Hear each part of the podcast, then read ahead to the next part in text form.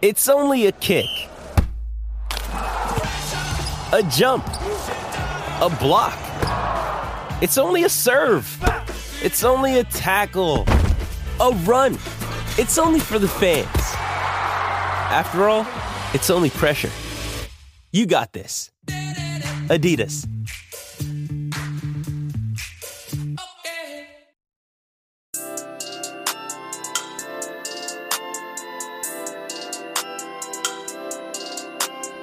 Thinking Basketball Podcast. My name is Ben. Welcome back to another episode. Today, we are going to dive under the hood of Basketball References brand new, brand spanking new, hot off the presses this week. Box Plus Minus 2.0. That's right, BPM 2.0. Finally out. Daniel Myers and the team, the creator of that metric, and then the team over at Basketball Reference have added it to the website so you'll see new values for players and we'll look under the hood. We'll try to understand how to interpret that, sort of the quirks and strengths and weaknesses and biases of that metric. And then we'll bring it home with, I guess, for lack of a better way to, to put it, the, uh, the box plus minus 2.0 on basketball reference. The, uh, the GOAT. Wait a second. That, that is not a, how can, how can there be no better way to put it than what I'm attempting to say here? The GOAT, the GOAT list, according to this stat. Uh, we will look at some of the best. I think we'll do like five year, five year playoff peaks or something like that, just to distill what this metric is saying, what players it likes and it doesn't like. We'll wrap up the show with that. But before we dive in to box plus minus, get kind of nerdy, if you will. And hey, hey, look, if you're not a huge stats person or analytics person and you can um, sort of your eyeballs start to bleed when you get hit with too many graphs and spreadsheets. The point of looking under the hood for a metric like this is, besides um, getting some of the fun results at the end and, and thinking about what they say, but the point really is to say, okay, basketball is a sport where we know we need additional information to sort of augment and help us interpret what's going on out there because there's too much for the eye to see. There's just way too much to get everything that's happening. And in the case of something like Box Plus Minus, it's trying to give us a similar lens across history. So I've talked about this before, I think on the podcast, but certainly Patreon subscribers know this. The box model that I released to them is really it's not designed to be a picture perfect basketball model of player ranking and team assessment based on what happens today because we have more information today that we can bake in. Instead, it's trying to use what we have historically, and this is what uh, BPM 2.0 is doing. Going to use what you have historically to give us insights into things that you can't see and give us estimates and kind of understand a player's statistical footprint. So it's really uh, a discussion at that level, not necessarily, I won't get too nitty gritty into any mathematics or anything like that. By the way, if you want access to that, I will reference it throughout the show. It's patreon.com slash thinking basketball. It, it, one of the tiers over there you can get access to the entire historical database which in my case goes back to the shot clock 1955 because I use an estimator for stats that we didn't have before 1974 in the NBA. And I think basketball reference is coming with their own version of that. Very excited to to finally have that up on basketball reference. I know they've been working hard to get that up for a while. But before we get into all that model talk as the kids over at 538 like to say, let's talk about a little bit about Jayson Tatum, who has been on fire in the last month, surging in the month of February. And it got me thinking Giannis Antetokounmpo has won Player of the Month in the Eastern Conference. They now split the Player of the Month between the Eastern Conference and the Western Conference. It always wasn't this way. It, I didn't do that until like 2003 or the early 2000s, something like that. For the history of this award, 80s, 90s, early 2000s, they used to give out a player of the month for the whole league. And then at some point, they started giving it to each conference. Well, since they've done that, uh, only a few people, I mean, LeBron James did it. I think a couple, one or two other people uh, in the history of that award has swept player of the month throughout the season, meaning you win in November, December, January, February, and March.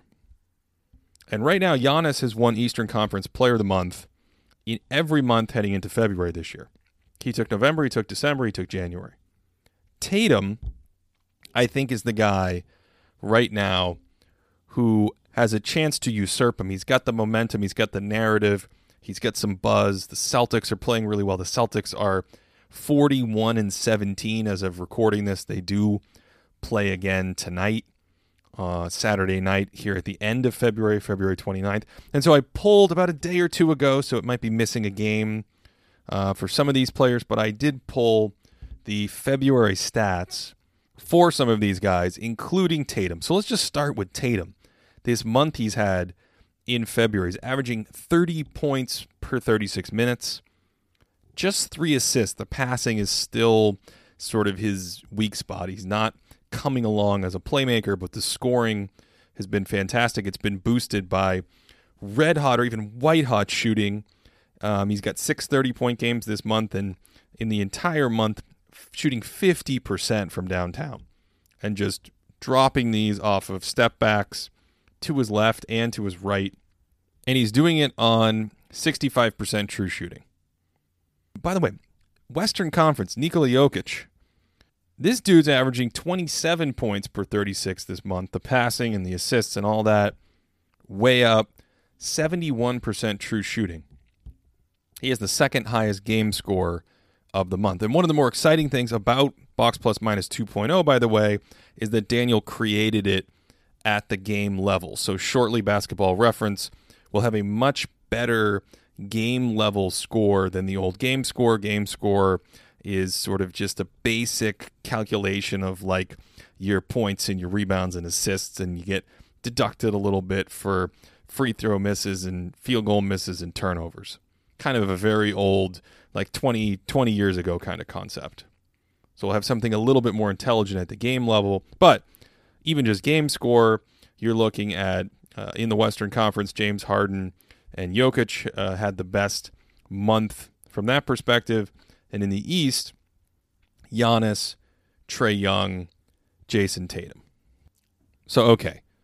So, where was Giannis? Giannis was typical scoring production 31 points per 36. That's pretty similar to where he's been all year. By the way, Giannis has been at the top of the league in scoring rate for most of the season. You know, James Harden was off the wall for a while and he was out in front, but Giannis was never too far behind. Harden has come back down to earth with some of the the changes in Houston and the offensive structure, uh, letting Westbrook, you know, do more stuff when double teams come or in dynamic situations. And so Harden and Giannis are actually the leaders in the NBA in sort of points per scoring rate, you know, points per possession, points per 75 possessions. However, however you want to frame it, it's all the same thing. So Giannis, 31 points per 36, 61% true shooting this month. Um, seven assists per 36. His passing has been solid this month. I think personally, just from checking out some of the Bucks games, his defense has been as good as ever. And so you look at something like this and you say, as as fantastic as Tatum has been, and there is some hot shooting that's probably going to re- regress downward a little bit, but as fantastic as he has been, has he been better than Giannis this month? Not for my money. But that's not necessarily the way these awards go. They're given to players with a little narrative cachet or to change it up or uh, some kind of tip of the cap to an impressive month. And Tatum, with all the national TV games, with the big performances against uh, really good defensive teams or high level teams in general, the both Los Angeles teams, and I think both of those games are on national TV.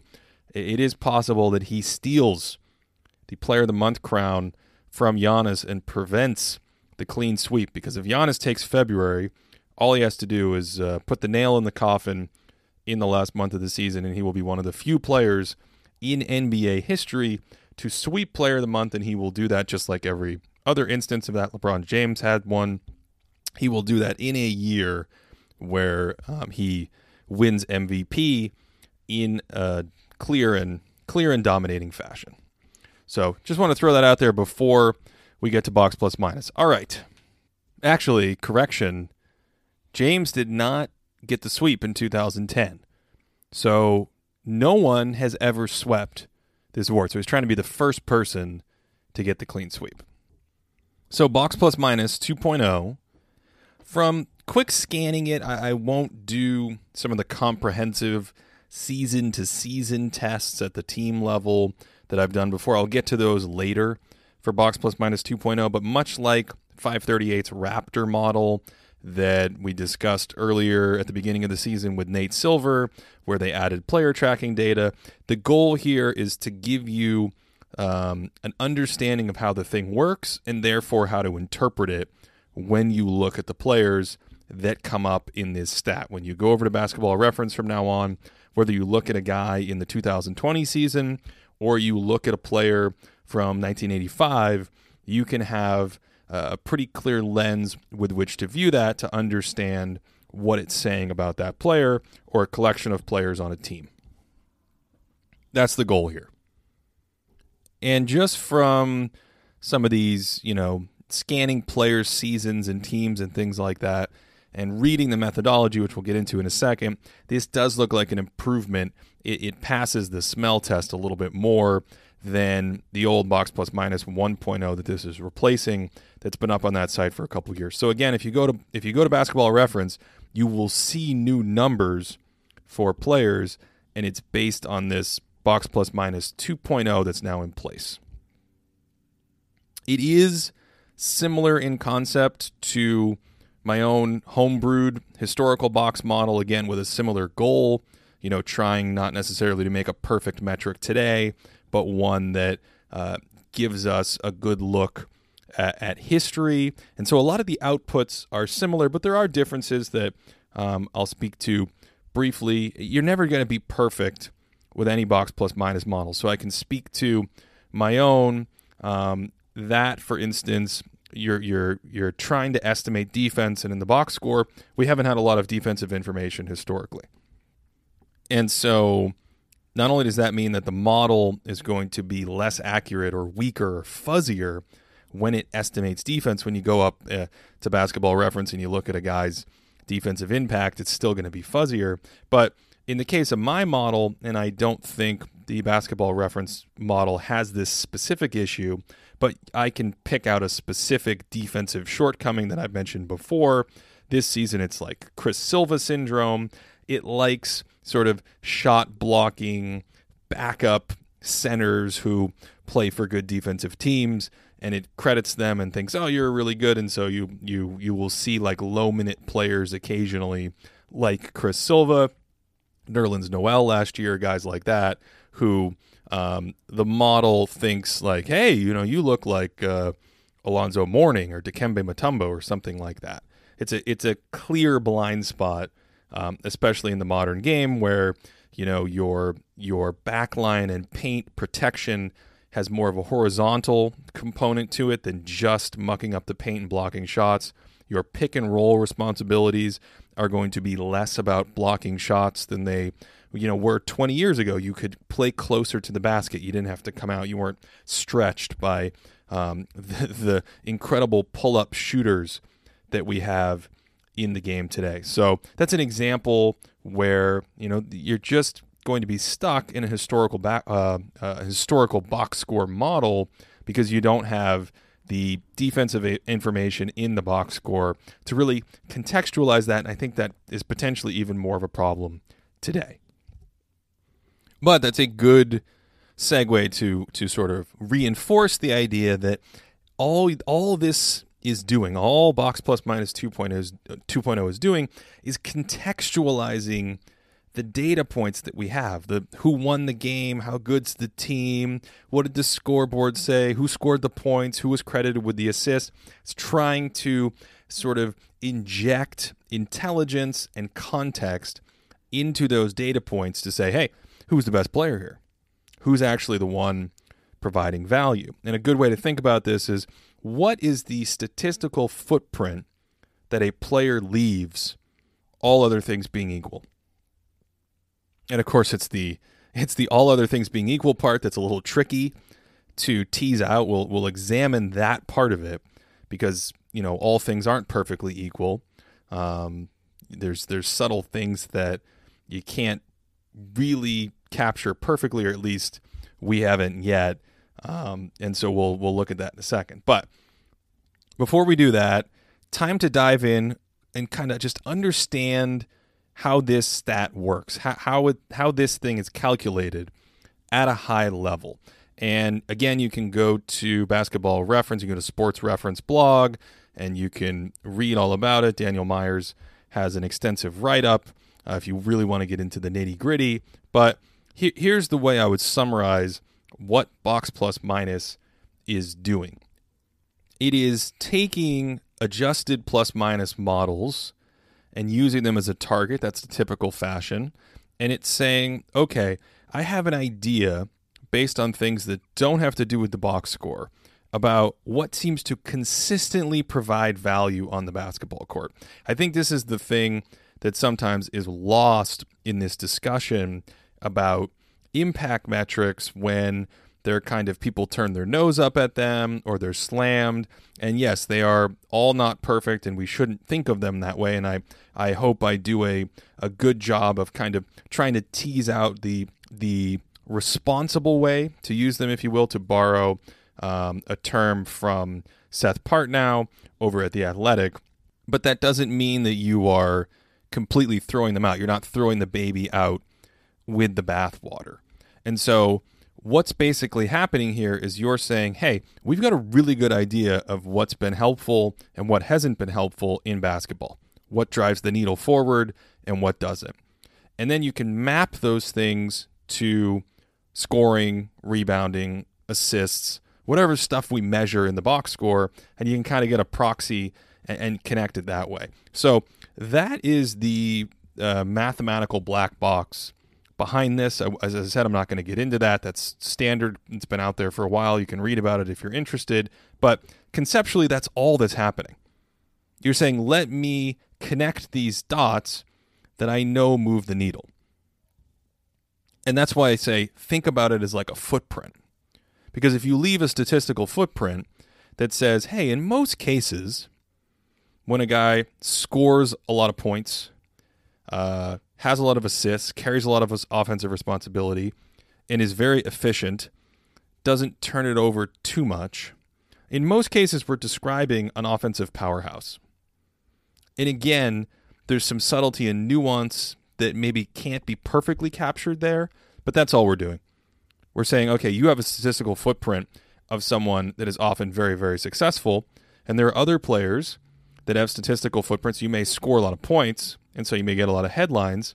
But what if your turnovers are high, your assists are really low, you shoot a lot of shots, your three point percentage is terrible, maybe your free throw percentage is terrible, and I don't know, maybe you don't even have any other indicators that are necessarily positive.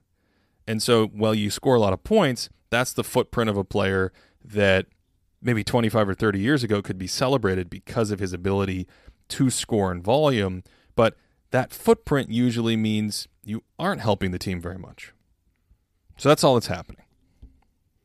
Based on that, here's how I would summarize the way this metric works, kind of what makes it fun and unique and kind of cool. The first thing is since 1985, you are looking at summed up game level stats, meaning meaning the um, the box plus minus 2.0 is actually occurring at the game level. And then you're making a team adjustment at the game level and then adding those up throughout the year. And this is, in a way, a little bit smarter. It's a little bit, again, adding more context because if a guy plays 65 games, you're not sort of averaging all of the team stuff that happened with his teammates and the overall performance of the club, whether it's uh, offensive efficiency or scoring efficiency or whatever, you're not using that to compare it to the player. You're only using what happens in the games the player plays to compare it to the player. So it's going to be smarter. It's going to add context that way. And that's really fun because it's going to, again, provide that game level look that they're going to add to the site that I mentioned. And you can do that um, with things like playoff games and smaller samples in the playoffs. And in theory, have a better look at a single game estimator from the box score to say, hey, this is how well this this is the statistical footprint this player left in a single game. So that's pretty cool. That's the first big thing it does. The second big thing it does is uh, basically a positional and role adjustment on offense. So the positional adjustment is, and, and my model uses a similar positional adjustment depending on um, the data point we're looking at. But it's this idea that, you know, if you are a power forward or a center, things may be different for you than a point guard or a shooting guard, and some data points that may be more important than others. Like the way we treat certain defensive stats, we may want to contextualize based on the positions we think you're guarding. The other adjustment there is this idea of an offensive role, which is really about whether you're the creator or the finisher. Right? This is a concept that I've talked about a lot over the years and sort of plugs into things like estimating shot creation. It's whether you are the guy driving the stuff or whether you are the player who is the beneficiary of someone else driving the stuff. So this is a similar kind of, uh, perhaps slightly different way of getting to all of the things that I've harped about, uh, harped on over the years about shot creation. That's also baked into my model. I just directly use shot creation estimates, but this is a kind of similar thing that will get you there. So that's cool. And then the third thing it does, which is kind of standard, is takes the team stats, has a team adjustment, uh, again, looking at a player's stats relative to his team stats. So this is going to help you over time account for changes in the league, which is nice. You don't want to, you know, have one guy in 1985 look like the greatest player ever because of offensive rebounding, and then in 2015, no one offensive rebounds anymore, and uh, you think the model looks at you and says, "Hey, sorry, there are no good players anymore in 2015." So it's not going to do that. It's going to use the context of what's happening on a player's team and take his stats relative to the team. That's kind of cool. That's a that's a smart contextual way of looking at box score numbers. A lot of stuff I do, by the way, in my model is relative to the league. I think the team, in theory, is probably a better way to do it. I've played with certain team adjustments myself, um, and you can get kind of cool and complicated. It does tax the calculation, it becomes more expensive to calculate it that way. Uh, but I, I like this approach. Um, and then the last thing is essentially to credit, you know, there are stats that are uncredited. When a player scores a basket, the player is not getting all of the credit for that basket because it's implied that there are things that the box score doesn't capture. And so the last sort of team adjustment is to push you up or down based on how good your team is, assuming that the players who play on the court need to get some of this extra credit that isn't directly measured in the box score. Also, I think pretty standard for these kinds of box stats. My my model has a similar thing. So let me just briefly briefly recap that before I move on to the next point. So you the the point of the um, the metric is to kind of represent a statistical footprint, looking at the guy's box score stats to give you an idea of what's successful and what isn't successful. The basis for that is a bunch of adjusted plus minus studies run between 1997 and uh, modern dayish. I can't remember the exact years he uses. He looks at five year studies. Um, and so that's the basis. And then it's calculated at the game level and summed up. That's number one. Number two is the positional adjustment and the role adjustment for creators versus finishers then there's a way to estimate that. Number three is it uses uh, player's stats relative to his team. And then number four is there's a team adjustment for these sort of latent or undetected things that we know are there, but that the box score doesn't capture that are represented in the final score. Now, the question I have is can this adjustment in some cases be too large, or the combination of the adjustment and some of the things that it's estimating um, on defense or whatever? Are are they a little too large? This is the challenge with any kind of stat like this. And that first big issue comes out to me when looking at defense, specifically guard defense. So box plus minus 2.0 really loves guard uh, defense. Really, really loves certain guards on defense. And there's even a little, you know, the guards are getting a boost here. That's part of what's happening. So the guards are getting a boost, and things like steals are popping that boost up with literally the greatest defensive players of all time. And I have a hard time with that. I have a hard time with that. Uh, ironically, based on adjusted plus minus studies that don't bear that out. So I, am not, I'm actually not sure uh, how you get there. But nonetheless, that is what BPM 2.0 thinks. So to illustrate this point, let's look at Michael Jordan. Michael Jordan's defense in 1988, according to Box Plus Minus 2.0, was plus 4.2. That means it's worth about four points every 100 possessions he plays on defense, driving a defense in the positive direction, which is phenomenal. In fact, it's one of the best results of all time. It is better than peak Bill Walton, who was plus 3.7 in 1978 at his peak. It is almost identical to peak Mark, Mark Eaton, who was a destructive paint presence in the congested, packed in game of the mid and late 80s. Eaton peaked at plus 4.2. He had a season at plus 4.3. It is better than Giannis, who's at plus 4 right now. It is better than peak Hakeem Olajuwon. I have a very hard time with these numbers. And it's not an isolated case in terms of guards with great steals and sometimes shot blocking ability having and playing on strong defensive teams, the Bulls in 1988, I believe off the top of my head finished third in the league in defensive rating. And so, yes, we all know Michael Jordan was a very good defender. But I, I have a very, very hard time with the idea that any of these guards, especially in the older game where your paint presence meant so much, are literally the best defensive players in the history of basketball. Chris Paul peaks at plus 3.8. Again, let me say that again. Chris Paul's defensive peak is plus 3.8. Hakeem Olajuwon's peak is plus 4. Giannis plus 4. Bill Walton plus 3.7. David Robinson only one season better than Chris Paul's peak. That was 1992.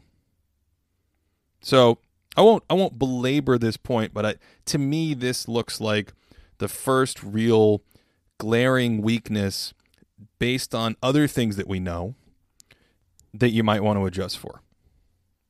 And this adjustment isn't just about the high level either, because there are other cases where, and this this is going to happen in any box model. I believe this exact same phenomenon that I'm about to describe happens in my box model historically as well. It means that if you look at a guy like James Harden, box plus minus 2.0 thinks James Harden's been a good defender for the last four years. I mean, like a nice, solid defender. His numbers are plus 1.2 to plus 1.6 for the last four seasons. And so if you asked BPM 2.0, if you had her on your phone, like Siri or something, and you said, hey, BPM 2.0, can you tell me what you think of James Harden versus like Shane Battier, another Rocket wing player? On can you compare them on defense? BPM 2.0 would say, hopefully not in a robotic voice, something like Ben, those players are very similar. They have very similar years in my model. Their effect on defense seems to be very similar. And that's just a that's just a general limitation in the box score, but especially I think if you are a guard that gets steals something is going on here. A guard that gets steals on decent defensive teams, it's it's likely going to like you. So that might be a place where you have to apply a little bit extra digging or contextualization, or you might want to look at that with a, a further grain of salt. The second big thing about Box Plus Minus 2.0 to me that jumps out is how much it likes these heavy lifting, do it all, quote unquote, heliocentric playmakers. Not even playmakers, just the guys that are the offensive engines that run the ship. When you have that huge offensive workload, the 1987 Jordan scoring all those points, 2006 Kobe, you've got 2017 Russell Westbrook, these kinds of seasons. 2.0 loves those types of seasons. Loves them. Big production, big box score production seasons. And potentially even likes them more when you're carrying a weaker team because that team, something to do with that team adjustment, relative stats relative to the team, I'm not sure. That would be my hunch. But let's go back to Michael Jordan again. Let's use him as an example. In 1987, that was his year where he averaged like, you know, 35, 37 points a game, actually. I think it was 37.1 points per game. Now, box plus minus 2.0 thinks 1987 Michael Jordan is about as good as 1988 Michael Jordan. And that's interesting to me because I think there are clear differences in not only how he played, but his playmaking and his passing and his sort of his expanding floor game. And that gets you to the 1989 to 1991 period that I hold at his peak.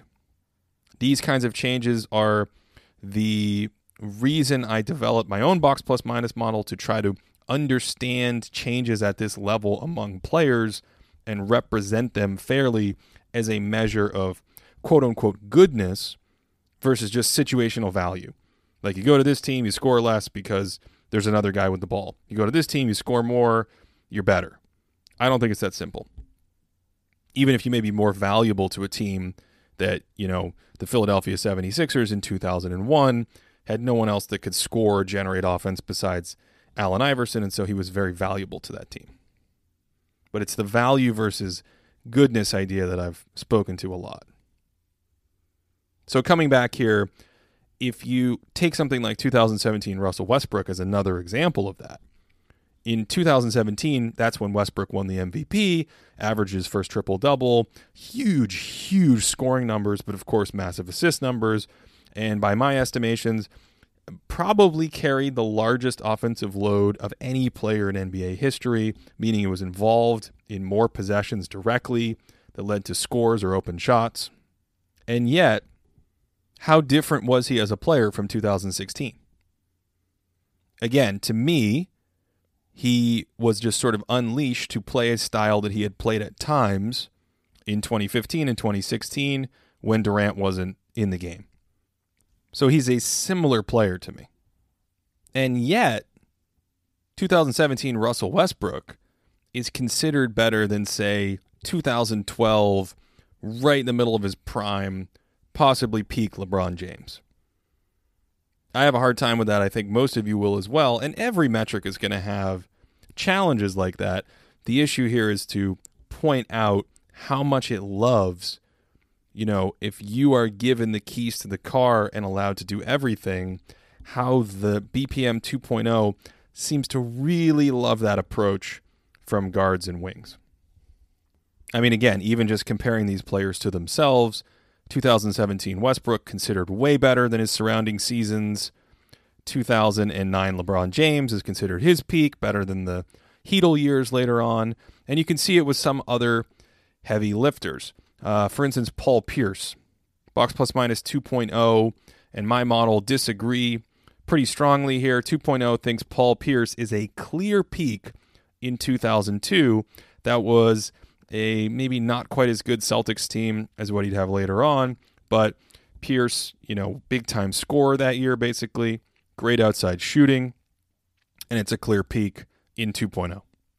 The other years, the surrounding years, aren't as good, whether he was playmaking more, had different responsibilities, had different teammates, different team constructions, even all the way out to the championship team in 2008. Those years were not nearly as good, according to 2.0. So it has a preference for that kind of big production, big scoring, big carry job kind of approach. And there's also some subtle differences, I think, between how it handles playmaking and, say, uh, my model, which again, a lot of my work has heavily been into uh, you know, passer rating, passing, shot creation for teammates, things like that. And I think the example here for me to try to kind of tease this out is looking at John Stockton versus Steve Nash. The Stockton and Nash always comes up because Nash is a very unique player. Um, a lot of people consider him hard to accurately capture or represent. And this is just always sort of a, a classic question between the two. But I think what might be happening is this idea of creating roles. The creator on one end of the spectrum and the finisher on the other end of the spectrum is sort of capping the differences between players within those roles. That's my hunch. So, Nash, really one of the first guys in history. You know, Magic had it, and then Nash was really one of the next guys to go with it. Just this massive, mega, heliocentric offensive quarterback that does everything and has a preference for passing, passing, passing, passing, passing, but he's still scoring, he's still attacking. Everything goes through him. You might look at Stockton and say Stockton is the same kind of player, but he did it to a lesser degree. And I wonder if that's where the discrepancy comes in because 2.0 thinks Nat, uh, Stockton was a better offensive player than Nash at his peak. And a number of the surrounding seasons, Nash is better than, I mean, excuse me, Stockton is better than Nash's surrounding seasons, other prime seasons. So in general, it kind of likes Stockton as an offensive player more. And if you go through other sort of like what I would think of as medium usage guards who also put up assist numbers with positive efficiency, uh, 2.0 does seem to love those players. This is your Jose Calderon in 2008, Derek Harper in 1987. There are other uh, sort of smaller names as well, but it's just this this general idea of if you're going to be a creator in this model who's got decent or good efficiency, good assist numbers, the model is probably going to like you a lot on offense. One of the motivating factors for updating from the old box plus minus is sort of Russell Westbrook's 2017 season, quote unquote, broke it. it. It exposed that all of a sudden, if you have a guy come along who has a huge impact on defensive rebounding and big assist numbers, well, this creates this massive explosion where the model thinks the player is incredible doesn't have a lot of uh, examples to compare it to, and so it's kind of like a runaway train.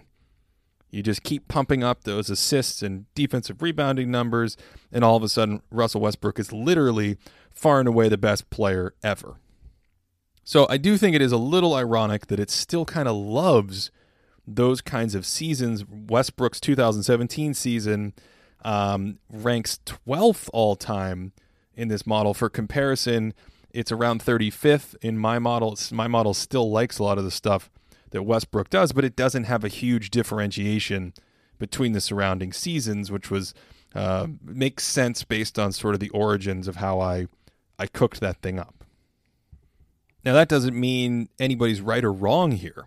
I think the more interesting question is whether again the model that I created, the historical box score model, is more sort of looking at skill sets, which is going to leave you with a player's quote unquote goodness independent of his teammates. And here, maybe what's happening is box plus minus 2.0 is capturing something more akin to specific team value. You know, maybe you could argue that that's what's happening, like 2017 Russell Westbrook. It's not that the metric is concerned with saying he was a material, materially better player. It's more saying he added more value in 2017 to a significant degree than the surrounding seasons. That may very well what, be what's going on. But that's definitely something to keep in mind when you look at these metrics historically, when you size up a team, when you size up a player, based on what this particular box score footprint is saying, it may be a little bit more tailored to, hey, this is how valuable this was for this team. He goes to a different team, it's less valuable. So, some recent examples, one of the biggest examples may be Chris Bosh. Chris Bosh, according to Box Plus Minus 2.0, was plus 4.4 at his peak, so it doesn't really love Chris Bosh in the first place. And his last year in Toronto, he was plus 3.6. Then he goes to Miami. And with the Heatles, the four years of the Heatles, he was around plus one every year. So ba- almost like an average player. And a, and a huge drop off in value, right? Like a quality player, um, maybe not quite an all star, whatever, something in that range. And then he goes to Miami and huge drop off. This is almost the, um, I don't want to say the opposite of my model, but almost a completely different story where my model actually has him peaking in 2013 in Miami and saying he was a better player once you know he improved from 2010 to 2011 as a player when he went from Toronto to Miami. Perhaps the more recent example of something like this is Jimmy Butler. Jimmy Butler had a huge drop in box plus minus 2.0 when he was in Philadelphia last year, you know, where his role was different and there were other guys with the basketball and things like that. And he has big time numbers in the surrounding seasons, including this year in Miami, the previous year in Minnesota, and prior to that in Chicago. So the dip in Philadelphia is a huge dip that may be representative of value or fit. Okay, you've earned it. Let's wrap up the podcast by looking at the top playoff players ever according to box plus minus 2.0 and I thought the right period of time here would be about 5 years. So let's let's give you the 5-year peak. It's not into the 7 to 10 or career range where you're, you know, really valuing longevity and it's not super short, short where you're just looking at a a peak spike. So 5-year sort of the best consecutive 5-year playoff periods for players according to box plus minus 2.0. I've calculated them for you. We'll have a more extensive list, I think, just for time um, that I will publish for Patreons. Patreon.com slash thinking basketball. That article will be available on backpicks on the site. But for now, let's look at the top 10 playoff performers of all time according to this new 2.0 metric. Number 10, you may be familiar with them. Oh, by the way, for this for this list, some quick criteria. In the five years, you had to play at least 1,500 minutes in the postseason. You'll see one player here is short on minutes. He actually never played 2,000 minutes in a five year postseason stretch. And that's because he never really had a long postseason run. We'll get to him in a second. Top 10. At number 10, box plus minus 2.0, five year playoff peak, averaging plus, eight, plus 8.2. It's a nice, juicy number. Larry Bird. Larry Bird, number 10, plus 8.2. He's slightly better in the shorter time frame. He was eighth in three year peak for qualifying players. At number nine, Magic Johnson, plus 8.2 as well. These guys were. Isn't that funny? Isn't that so funny? You spit out new metrics sometimes and you try to slightly change the position of your camera to get a different shot of these historical players. And you do that, and Bird and Magic still fall right next to each other. I've had that happen so many times. At number eight, Tim Duncan, plus 8.3. Boy, wouldn't it be exciting if Garnett was right next to him? He's not. Uh, but the guy right next to him is just as juicy with almost the exact same five year total at number seven, Dirk Nowitzki. I should probably give you the years. I've been negligent. Got them written down right here. I should probably give you the years. Um, Larry Bird, his five year period in the playoffs, 1982 to 1986. That's um, the heart of his. He won three MVPs in a row in the regular season, 84 to 86. They won the championship in 84 and 86. For Magic, he was 1986 to 1990. So the end of that decade period. He, he won MVP in 1987, couple MVPs in there for for Magic, couple championships. Tim Duncan, 2000, hold on, excuse me. He missed the 2000 playoffs. So this is going to be 1999 to 2004. That's the five year consecutive stretch here. It's going to include that 1999 season. So that's two championships. That's during his two MVPs in the regular season. And Dirk Nowitzki, very interesting five year period here for him in the playoffs 2006 to 2010. Now you might be thinking, like, what happened in 2011? Well, in 2006, he was quite good. 2007, he won MVP. 2006, they made it to the finals. And as I've documented before, his all time article that I wrote about him talks about this. At the end of the decade, really 2009, 2010, it started to come about. But he added things to his game that just made him absolutely incredible as a scorer in the playoffs. And that's how you end up with 2006 to 2010. Where was I? Number six. Well, this is a name familiar to Dirk. Dwyane Wade. Dwyane Wade at number six, and there again you you get that um, sort of do everything, big time scoring, playmaking guard. Not that Dwyane Wade wasn't an all time great player, but here he is coming in at number six. And when I say all time, by the way, remember these this model stops in 1974 right now. So we're really talking about players since 1974, since the merger, ABA NBA merger 1977. That cuts off Bill Russell, Wilt, uh, Oscar Robertson, Jerry West, guys like that. Dwyane Wade's playoff period catches his 2006 run, and then 2009, 2010, 2011. So it's kind of cheating in a way, but it gives you an extended look at Wade. Um, 2005, 2006, excuse me, 2006, 2007 through 2011.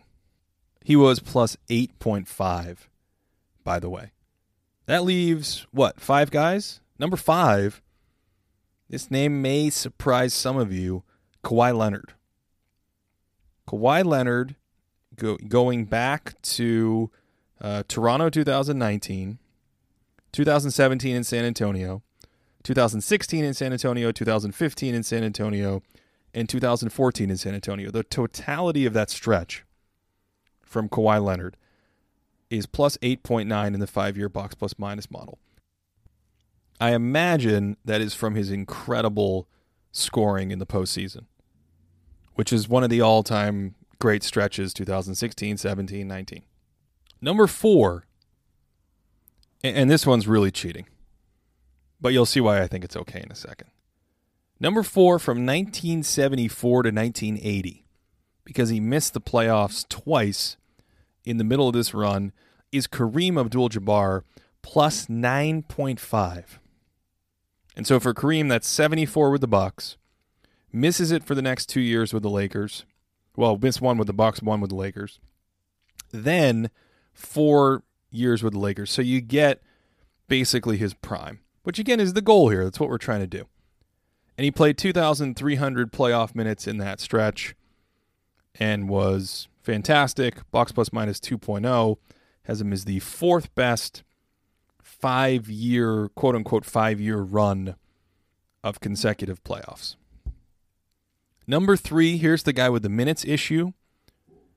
Number three, just over 1,500 minutes. So he just qualified. I arbitrarily put a 1,500 minute lim- uh, filter on there to sort of get rid of very low minute players. Five five years in the playoffs is enough to rack up certain minutes. That's Chris Paul at number three, plus 9.6. And this gets back to all the things we said earlier about what BPM 2.0 likes and values. It quite likes all the stuff Chris Paul does. He's a heliocentric offensive player who grabs a lot of steals. If you want to be a little bit more, you know, can we get more minutes from him because this stretch is uh, 2013 to 2017. If you want to go 2014 to 2018, he plays 1,800 minutes because of the Rockets run.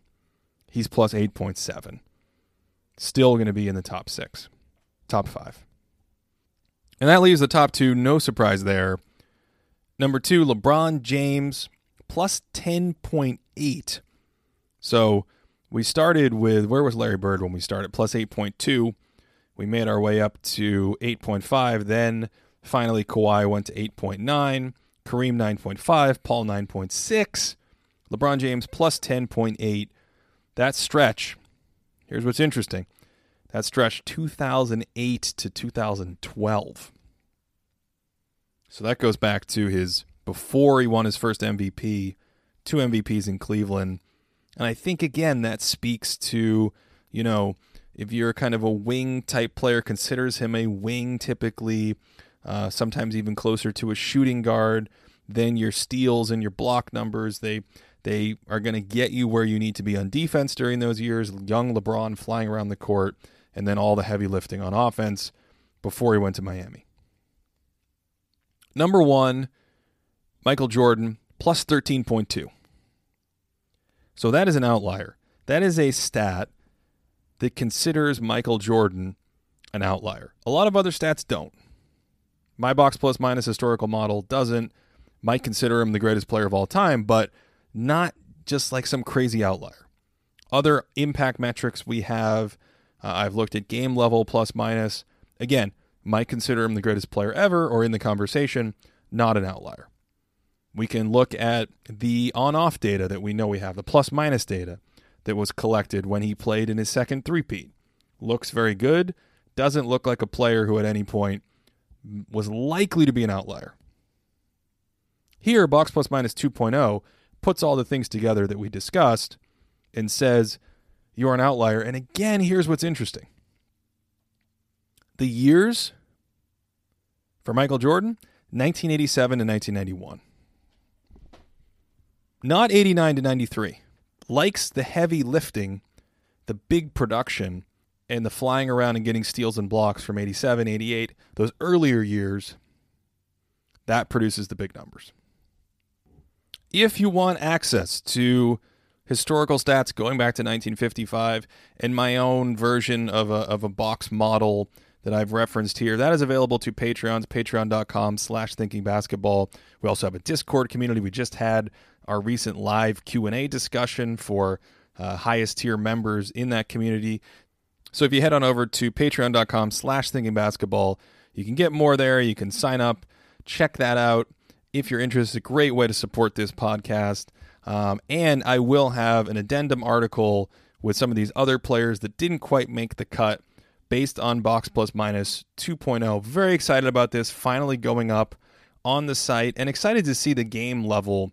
I think that's going to be a nice value add historically to have a, a more contextualized, smarter game level stat that they will add at some point. Hopefully, this journey through has not put you to sleep.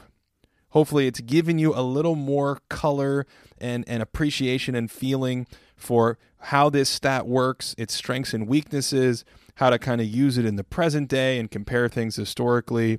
Uh, and that's it. Thanks for listening all the way to the end. I hope you enjoyed this one. And as always, I hope that you are having a great day.